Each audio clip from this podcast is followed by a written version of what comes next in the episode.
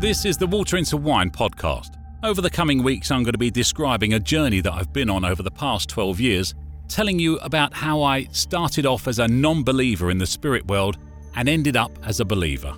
I'll give you all the clues you need to go and verify this for yourself and go and research for yourself as well, because I don't expect anybody to listen to what I say and just believe it. But I do want you to go and look for yourself because you'll find everything's there. Now, you can find the podcast on Facebook, Twitter, YouTube, and SoundCloud. Just search for Water into Wine podcast. So, welcome back to the Water into Wine podcast. And this is number uh, eight, I believe this is. Do you know, I've been talking for about two and a half hours now in total. anyway, uh, we're going to start talking to you now about. Last week we discovered that there are certain drugs uh, that expand your consciousness. And I want to explain about an area that was used for ritualistic purposes according to a book. I'll tell you where to go and look at the book and what it's called. And it was basically the, the pyramid, the Great Pyramid of Giza that I'm talking about. But let's start very simply. There's a picture, it's actually a carving, taken from the second golden shrine of Tutankhamun. Now, I didn't realize the significance of his name at the time when I first discovered this, but it hit me like a train sometime, sometime after. Tut Ankh Amun. That's how you spell Tutankhamun. Tut Ankh, A N K H A M U N. That's important. Just remember the A M U N. Tut Ankh Amun. Tutankhamun. Now, there's some carvings there of uh, a mummy standing up, and in front of the mummy there are two five pointed stars and a um, a hawk, and there's lines drawn from a star that's a little bit further away, a five pointed star, three lines drawn to the forehead of the mummy. Now, this carved figure is one in a row of identical figures. It shows the conscious mind connecting the third eye to another star or planet. Now, it turns out that most of the Egyptian temples, even the story of the mythical Solomon's Temple, were built around the pineal gland, which is dead center in the brain. I think we discussed this last week. As the story goes, Solomon's temple had at one end a room called the Holy of Holies, which was supposed to be God's place on earth, and the Ark of the Covenant was stored in there, and that's where it stayed. Now, only the holiest of people were allowed in to see the Ark, and even then, they were made to take precautions, as we've spoken about in previous podcasts. Now, if we look at the Egyptian temples, they all also had a Holy of Holies, and once again it was placed at one end, normally the furthest end from the entrance. Now, in the early 1900s, R.A. Schwaller de Lubicz, author of The Temple of Man, he, he talks about the connection between the sacred geometry of the human body and the measurements of the Egyptian temples, especially the Luxor temples. And if you draw a human body over the temple at Luxor, at exactly the same point where the pineal gland is situated in the centre of the brain, that's where the Holy of Holies is situated in the temple. Now, it was in reading about ancient drug use that I found myself on a new intellectual road. Although Egyptologists claim even today that the Great Pyramid in Giza was intended as a burial chamber, no bodies have ever been found inside it. The same Egyptologists commonly claim that the bodies and treasures were stolen from it by tomb robbers before it was opened in the modern era. In 820 AD, Abdullah al Mamun had to smash his way in because there was no external entrance at the time. But the pyramid was empty, even then. There was no evidence of tomb robbing, even then. There was no carvings on the walls. There was no ornate drawings and no carved. There's nothing. There was nothing. No paint on the walls, as you would expect an Egyptian temple, as all the rest of them are. You go underground in um, most of the temple, all of the temples, and they've all got these figures on the walls. It's all painted and nothing. It's empty. The walls are bare inside the Great Pyramid, except for a few carvings that tourists have done, which they shouldn't have done, obviously. Now, Al Mamun only found the formal entrance once he was inside by other means. He discovered the correct way to get in by following the tunnels and passages of the pyramid, but there was no way of exiting, other than by the use of force. In fact, since the entire pyramid had been originally coated in a smooth white Tura limestone, because that was the original coating, a Tura limestone, there had never been any perceived need to re enter the pyramid, and therefore no apparent entrance. All the evidence actually points to the pyramid being used for ritualistic purposes of a much more disturbing nature than a mere burial. Now, the Kolbrin is a collection of documents, I'll come back to the pyramid in just a second, that were rescued from a fire in Glastonbury Abbey in 1184. And they've uh, been protected by secretive groups ever since. Now, the documents are described as being a light on the path of truth. They're said to be 3,600 years old and supposed to have been written by the Egyptians after the Jewish people were led out of Egypt into Jerusalem by Moses. In 1992, a leader of one of these supposed secret groups decided to copy the documents before the trust that held them was dissolved in 1995. The document starts by telling the story of creation and the history of the people who were on earth before Adam and Eve. It postulates that these people came from a much more advanced civilization than those that followed, but that they had perished in a series of natural calamities. This is not only an account of civilization that perished as a result of a possible climate change. According to Pluto, the Greek philosopher who lived in the early 4th century BC, Atlantis was a civilization based upon naval power. It was located, as Pluto documents, in front of the pillars of Heracles, which Heracles is uh, our Hercules. Atlantis took control of Western Europe and North Africa in approximately 9600 BC but failed to take control of Athens. With the ocean levels rising, Atlantis was finally submerged in a single day and night of misfortune. Now, the Kolbrin also stated that the documents contained within it have a connection with Jesus himself through Joseph of Arimathea, his uncle. It contends that while Jesus was rejected as the Messiah, he was still loved by the Celts as their Lord. While this is quite clearly an ethnocentric self glorification by the Celtic Church, often in conflict with the Roman Catholic Church, by the way. This also has echoes in the research embodied in the Holy Blood and the Holy Grail and the Da Vinci Code, which suggests that Christ's bloodline was not welcomed in Christ's homeland. It also confers upon Jesus a prophet like status as a mortal, not as a godly one, which is, of course, what Jews and Islam have always contended. Now, in the pages of the Kolbrin, it discusses the rituals that took place inside the Great Pyramid, that outlines the drugs that were taken in the associated ceremonies.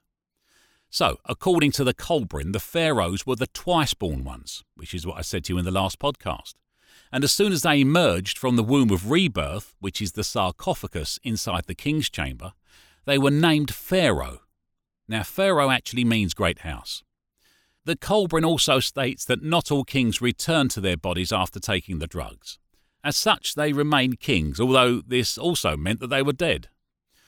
Now, we're so used to seeing representations of the Great Pyramid that we really stop to ask ourselves how it was built. Most people say, Who built the pyramids? Was it aliens? I've not found any evidence whatsoever that aliens built a pyramid. I've not come across anything like that in 12 years of researching this subject. So, as far as I'm concerned, it was built by man. In fact, the Kolbrin actually tells you who built it. They don't tell you how it was built, which is what you, you should be asking if you ask this question. And the question, big question, is why? Why was it built? Even today, it wouldn't be possible to build it. Yet it was built thousands of years ago by a race of people who today we see as being far less advanced than ourselves. Now, this prejudice takes us even further away from an answer. I think that it's entirely possible that we've simply forgotten the knowledge that the ancient Egyptians once had. Typically, like Leonardo da Vinci, he painted from what he knew. He didn't paint a code. There's no Da Vinci Code, as I've said about a dozen times so far in this podcast. There's no Da Vinci Code. We don't know what he accepted as reality. That's why it looks strange. This kind of patronising attitude is largely based upon the stigma the ancient Egyptian civilization has suffered at the hands of Christian authorities. This is not true, for example, of the ancient Greeks, whose technological and religious innovations are, if not always admired, at least faithfully recorded. Now, the Egyptians, they drove themselves mad. They logged everything, they wrote everything down. There is so much, so much information coming out of ancient Egypt. I find it very difficult to believe that they didn't write down how the pyramids were built, what they were used for, why they were originally built, who originally built them. I, I, I would put money on this being somewhere. It's just that I've not come across any evidence, any solid evidence that I would call solid evidence to say that this person built it, this is how it was built, and there's rumours and there's legends, but there's no solid evidence. Now, if you like, we're happy descendants of the Greek civilization. This is not the case for the Egyptian world, which even today has such a powerful taboo that many people find that they feel very uneasy trying to imagine themselves connecting to it, never mind part of it. In many people's minds, there's something almost alien or unnatural about ancient Egyptians. Now, I would contend that this unease is wholly attributable to the distance of the Christian, the early Christian church fathers attempted to place between our own religious establishment and the Egyptians. Just as Lucifer or the morning star has been stigmatized, so there's a powerful taboo around Egyptian religious practices. I want to argue that this is an instance of bad faith. Christianity owes almost everything to ancient Egypt, even Christ. Furthermore, I want to contend that whereas Egyptian religious faith was about nature worship and was, thus, explicitly not related to materialism or capitalism in any way of its early forms, early Christianity owes its establishment to a fairly low down and dirty deal with the very modern world of ancient Rome. It is, after all, from Rome and its compromises between religion, commerce, and political power that we derive the modern world ancient Egyptians with its worship of immaterial things was a gigantic threat to Constantine's Nicene Creed and the political world it was designed to serve. We fear ancient Egypt because we've not been allowed to understand it. Because if we did, we would see what has been hidden from us for 2,000 years, and yet which is revealed to us everywhere in plain view. Mainstream Egyptologists have been very specific about the burial functions of the Great Pyramid. According to them, it was built as a burial tomb for the pharaoh Khufu, or Cheops as he's known in uh, Greek. However, this tomb isn't to be found inside it. Unlike other proven burial sites, the walls inside the Great Pyramid, as I've mentioned, have no markings on them. The date at which the pyramid was built, 2500 BC, is also much contested. The Great Pyramid covers an area of 13 acres. I'm, I'm going to tell you this because nobody even realizes or, or looks at how amazing this building is. Let me tell you some facts. The pyramid covers an area of 13 acres, or two football pitches by two football pitches. There are 201 levels of stone, giving a total height of 449 feet to its flat top. It was originally 481 feet high, with the capstone in place. It was also originally white in colour, as we've discussed, because it was covered in an outer casing of Tura limestone. Now, this casing was removed to make temples elsewhere, so it's alleged. It's also constructed of approximately 2.3 million blocks of stone, each weighing from 2.5 tonnes to some say 40 tonnes each, making a total weight of 6.5 million tonnes. In 2011 AD, the highest tower crane in existence is the Kroll K 10,000 tower crane. It's 100 metres 330 feet tall and can lift a maximum payload of 132 tonnes. Even if the Egyptians had had this modern day crane, they still couldn't have lifted some of the stones to the top of the pyramid. Egyptologists tell us that the Egyptians used thousands of slaves to pull the stones up the side of the pyramid with a rope placing the stone blocks in position with brute manpower. An explanation they base upon a painting from the tomb of Djinnuhep. That pronunciation is going to be completely wrong, so I'll say it again. The tomb of Djinnuhep. Sorry about the pronunciation. Now, in this painting, approximately 64 people are pulling a pharaoh statue along using ropes. Now, this seems plausible, if very, if not very hard work for a great many people. It's a theory, though, subject to some large imponderables, even if the building site were on the flat. When we consider the pyramid at Abu Rawash, we're presented with a new difficulty. This pyramid at Abu Rawash is at the top of a small mountain. Now, how do you get such large blocks of stone up a mountain? Modern day engineers are still wondering how such a thing would be possible, even with 21st century technology. So it seems we don't have every truth within our present compass. Mainstream Egyptology also tells us that the Great Pyramid of Giza was completed in 20 years. Khufu, for whom they allege it was built, was king and pharaoh for 23 years. Therefore, if the pyramid was in fact built for him, they must have started building it at his rebirth. Not an unreasonable assumption, you think? There are 2.3 million blocks of stone in the pyramid. If we divide 2.3 million blocks by 20 years, then that means 115,000 blocks were laid into place each year. Then, if we further divide 115,000 blocks by 365 days, that means that 315 blocks were laid in place each day. Then, if we subdivide 315 blocks by 24 hours, that means that 13 blocks were laid in place each hour. Finally, if we subdivide 13 blocks by 12, can you see what I'm doing here? That means that a single block was laid in place every five minutes, day and night, for 20 years to get this built. Now that's a cock and bull story. I'm sorry. That's nonsense.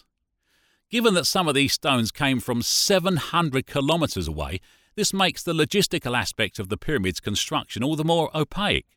It's very curious to me that no possible account for the pyramid's construction survives history.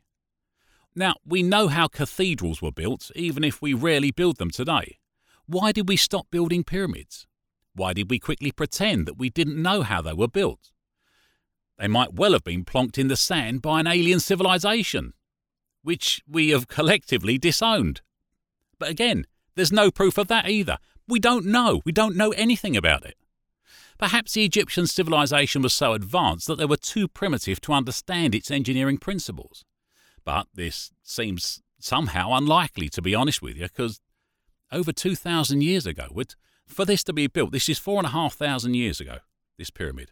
That does seem unlikely. More likely is the possibility that we were simply led to fear what the pyramids represented. No one in any position of authority wanted any more pyramids, and so everything about them was officially ignored and forgotten. But the Great Pyramid of Hyde Park would have been damn impressive, don't you think? It would have inspired awe. It might even have started a religion. Let's also look at some of the facts surrounding the pyramid to see if they shed any light on these unanswered questions about it. The Great Pyramid is built at the mouth of the River Nile, exactly aligned so the cross angles point to the edges of the Mediterranean sea borders. It was also placed there so that when the Nile flooded, the front of the pyramid was flooded as well. Now, the pyramid lines up exactly, in, in fact, I think it's a fraction out. It's a fraction out true north, south, east, and west. Magnetic north is a few degrees off of true north. So even if the Egyptians had had a compass, how would they have worked this out so exactly? No one so far has suggested that the Egyptians were sophisticated enough to have a compass, by the way, or know the difference between true and magnetic north. Coincidentally, the Earth's surface, when bisected into four equal points, also pinpoints the site of the Pyramid at Giza. It is the exact centre of the Earth's landmass. The sites of the pyramid are concave. If you recall a third Templar cross found in the Temple of Isis, it also has concave sides, all the sides of the pyramid are exactly the same, but this can only be spotted from the air. Now, if you spot it at certain times of the day and night, it actually looks like it's got eight sides. But whether it has actually got eight sides or whether it's concave or not is, is up to your interpretation, I suppose. So the question I ask myself is why would the original builders go to all that trouble just to do that? Unless it was important. The bottom of the pyramid is also concave, believe it or not. It doesn't sit on the Earth as we would build it today, it hugs the Earth. The Earth's natural curvature, which is a brilliant construction idea. only at the time the world was thought to be flat, at least by the Christians who imposed their ideas of our universe upon ancient Egypt. Aristotle had advised Alexander the Great to go to the edge of the flat earth and conquer all that he found before that point, but had cautioned him against falling off.